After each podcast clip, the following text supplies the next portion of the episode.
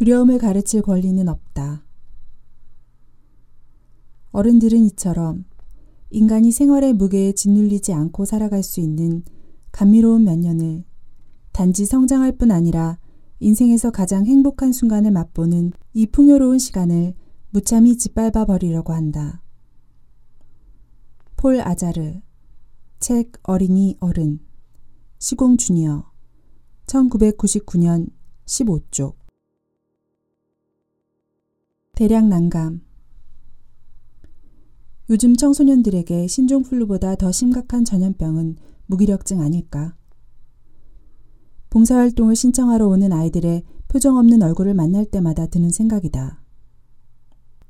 이어폰을 꽂은 채 눈도 맞추지 않는 아이들은 악수를 청해도 연신 핸드폰 자판만 두드려댄다. 어떻게 도서관에서 활동할 마음을 먹었느냐, 무슨 요일이 좋겠느냐 물어도 묵묵부답. 어떤 말도 들리지 않는 것 같아 보인다. 어느새 다이어리에서 달력을 펼쳐든 엄마가 대신 스케줄을 읊는다.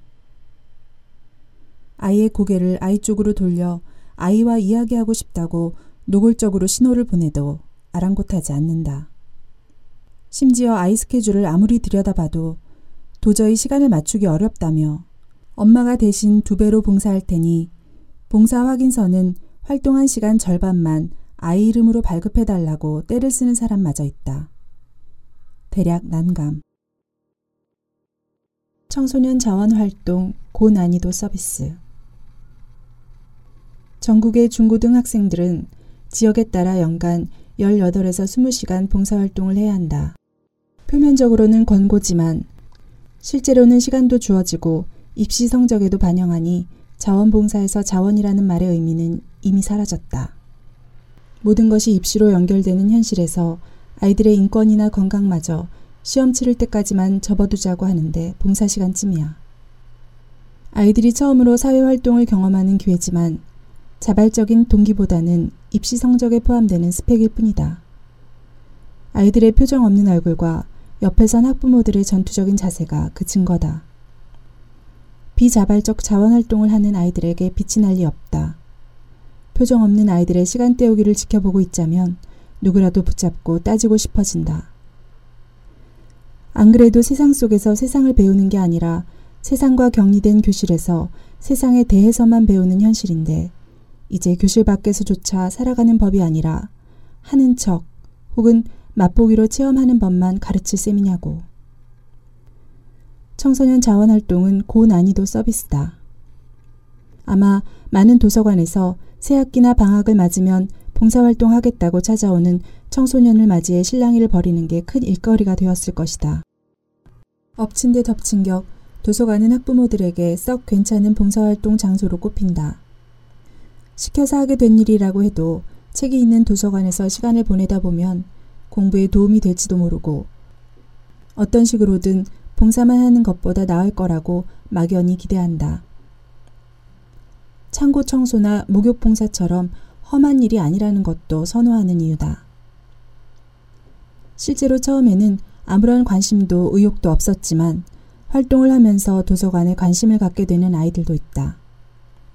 하지만 겨우 10시간에서 20시간, 그나마 시험 기간 빼고 학원 특강 빼고 알뜰하게 짠 일정을 비껴가면서 비자발적으로 이어가는 활동에서 그런 결과를 기대하는 건 욕심이다. 느티나무 도서관에서도 청소년 자원 활동을 놓고 지난하게 실랑이를 벌여왔다. 해마다 봉사활동 신청자는 넘쳐나서 오리엔테이션이라도 하고 일정표를 짜려고 하면 다른 업무가 마비될 지경이다. 점수만 생각하고 시간을 채우러 오는 아이들과 씨름하며 굳이 이렇게까지 활동을 유지해야 하나 회의와 무력감에 빠져들곤 했다. 그래도 아이들에게 적당히 일거리를 나눠주어 결국 봉사활동을 시간 때우기로 만들어버리는데 동참할 수는 없었다. 그러기에는 도서관이 아이들에게 얼마나 결정적인 공간이 될 수 있는지 이미 수많은 아이들에게서 확인했기 때문이다. 정면 대응을 하기로 했다. 준비된 아이들이 찾아오는 요행을 바라거나 준비 없이 찾아오는 아이들을 따돌릴 궁리를 하는 대신 아이들이 도서관의 적극적인 이용자가 되는 기회로 만들어 보기로 했다.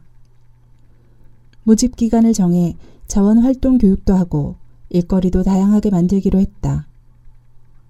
그런데 앞불싸 공고한 모집일이 되니 이른 아침부터 도서관 앞에 긴 행렬이 생겼다. 멀리서 보고는 어느 단체에서 산행을 가느라 버스를 대절하고 기다리는 줄 알았다.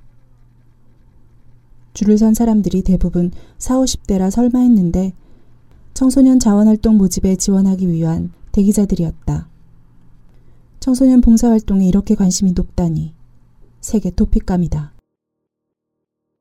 선착순이 아니니 돌아가셨다가 모임 시간에 맞춰 오시라 해도 소용이 없었다. 몇 명이 올 줄 아느냐. 결국 인원이 너무 많아지면 선착순으로 자를 수밖에 없지 않느냐. 어찌 될지 모르니 그냥 기다리겠다. 한 사람 이야기에 앞뒤에 선 사람들 모두 다시 앞으로 나라니.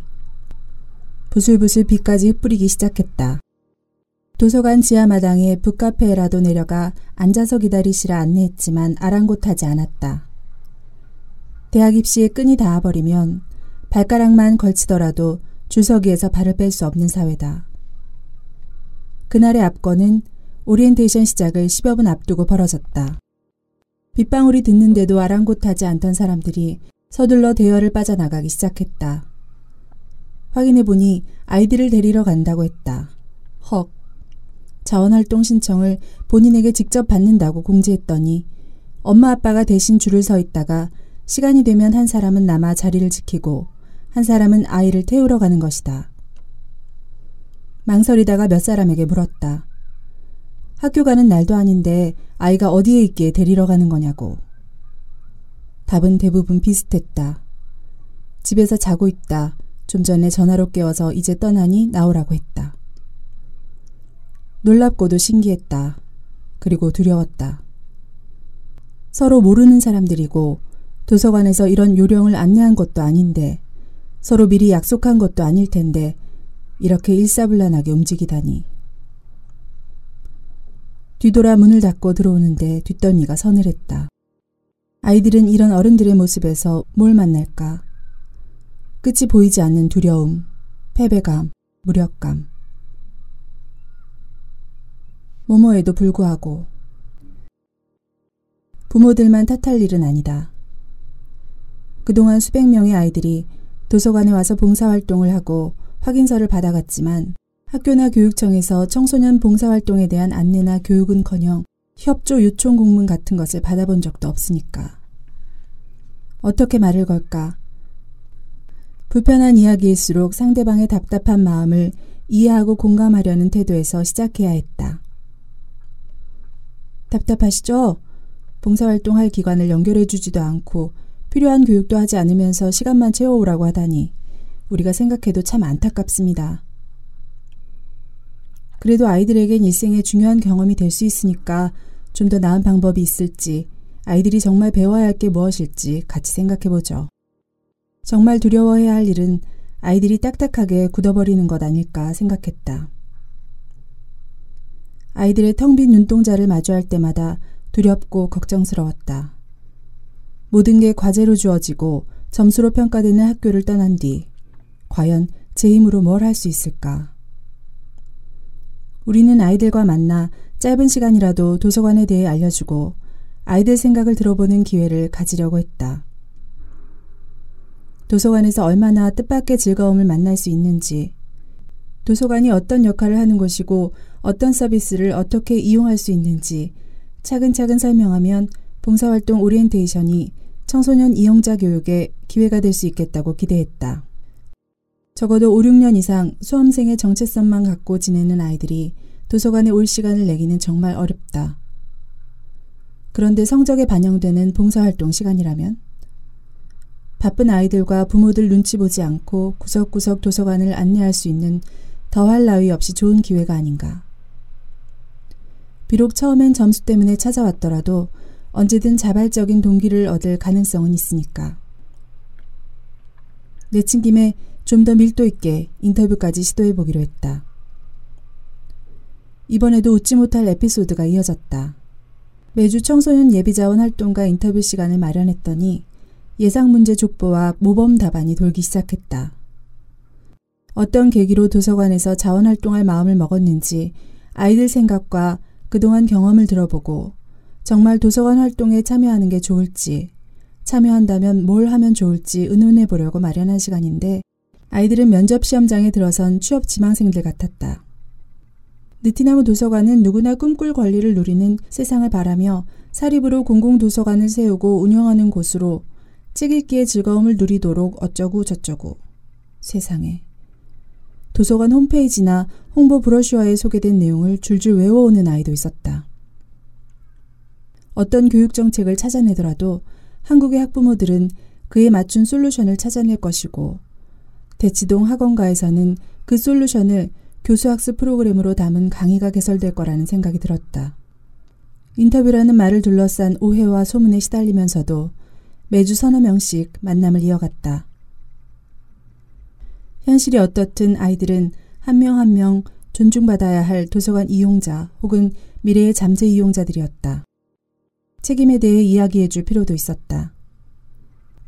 아무리 짧은 시간 가벼운 일거리를 돕는다고 해도 이용자들에게 영향을 미칠 수 있기 때문이다. 까다롭게 군다는 불만도 높았다. 봉사활동에 인터뷰까지 하느냐고 따지는 사람도 있었다. 아이들도 여기 뭔데 이렇게 오바야? 하는 표정. 활동 시간을 마치면 만화방이나 북카페에서 편하게 뒹굴다 재밌는 책 골라서 빌려가지 않겠느냐고 하면 그 시간도 봉사 시간으로 쳐주느냐고 되물었다. 봉사활동을 하려고 찾아간 기관에서 문전 박대를 당하거나 골칫거리 유휴인력 취급을 당하던 아이들에게는 환대도 낯설고 불편한 모양이었다. 그러면서도 인터뷰 대기자는 서너 달씩 줄을 섰다. 다행히 아이들과 도서관 사이에 조금씩 이해와 신뢰가 쌓여갔다. 우리는 아이들이 좀 더 관심을 가질 만한 아이디어도 얻고 아이들도 자기들이 존중받는다는 걸 조금씩 받아들이기 시작했다. 학교에 제출할 확인서에도 공을 들였다. 아무리 형식적으로 시간만 때운 아이라도 학교, 학년, 반, 이름에 달랑 활동 시간만 적은 증명서를 영수증처럼 건네고 싶진 않았다. 짧지만 이곳에서 보낸 시간이 어떤 의미를 가진다는 것을 함께 생각해 볼 기회로 삼고 싶었다. 한 명 한 명 정갈한 종이에 제 이름이 적힌 확인서를 만들고 봉투에 담아서 아이들마다 악수를 하고 응원의 인사를 건네며 전달하기로 했다. 마음이 바쁜 부모들에겐 확인서 같은 것에 의미를 두는 것도 오버였다. 그럴 필요 없다. 안 그래도 바쁘네. 봉사활동으로 뺏긴 시간 채우기도 힘들다. 그냥 내가 가져가서 제출하겠다며 낚아채듯 가져가는 사람들이 적지 않았다. 멋쩍게 확인서를 건네면서도 애써 말을 걸었다. 감사패나 선물은 아니지만 꼭 한번 아이 얼굴 보고 악수도 하고 정중하게 마음을 담아 확인서를 전하고 싶었다. 따끈한 코코아라도 함께 마시면서 지난 몇 달 동안 수백 명이 이용하는 도서관에서 얼마나 중요한 몫을 한 건지 이야기도 해주고 응원도 하고 싶었다. 대신 그 마음 전해주시고 그동안 눈으로 찜해둔 책들 빌리러 오라고 전해달라고. 확인서 봉투를 되돌려주며 무슨 뜻인지 알겠다고 아이를 보내겠다며 돌아가는 사람들도 있었다. 고맙다는 말까지 덧붙이면서. 우리가 계속 오버하는 이유는 이런 사람들 때문이다. 말 걸기에 공을 들여야 할 이유에 꾹 도장을 찍어주는 참으로 든든한 응원 아닌가.